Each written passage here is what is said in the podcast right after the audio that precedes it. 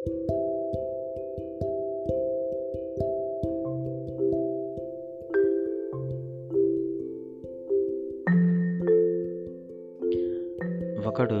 నిరాశ నిస్పృహలతో నిర్మానుష్యమైన పాడుబడిన దేవాలయానికి వెళ్ళాడు. స్వామి నా జీవితం విలువెంత? అని దేవుణ్ణి అడిగాడా వ్యక్తి. అనుకోకుండా దేవుడు ప్రత్యక్షమై అతనికి ఓ రాయి ఇచ్చాడు దేవుడు. ముందు నువ్వు వెళ్ళి దీని విలువ తెలుసుకుని రా అన్నాడు. ఆ వ్యక్తి మొదట ఓ పండ్ల వ్యాపారి దగ్గరికి వెళ్ళాడు. ఈ రాయి విలువ ఎంత ఉంటుంది అని అడిగాడు. దీనికి ఐదు పండ్లు ఇస్తాను ఇచ్చేస్తావా? అన్నాడు ఆ వ్యాపారి. దేవుడు రా ఆ రాయిని అమ్మమని లేదు కాబట్టి ఆ వ్యక్తి తల అడ్డంగా ఊపాడు. తర్వాత ఓ కూరగాయల వ్యాపారి దగ్గరికి వెళ్ళాడు. అతనేమో ఈ రాయికి పది కేజీల కూరగాయలు ఇస్తాను అన్నాడు.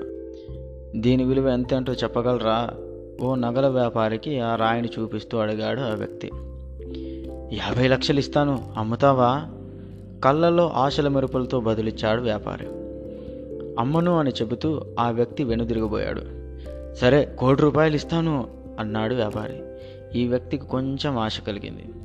కానీ దేవుడికి కోపం వస్తుందని అక్కడి నుంచి వచ్చేశాడు. కానీ ఆ తర్వాత వజ్రాల వ్యాపార దగ్గరికి వెళ్ళాడు.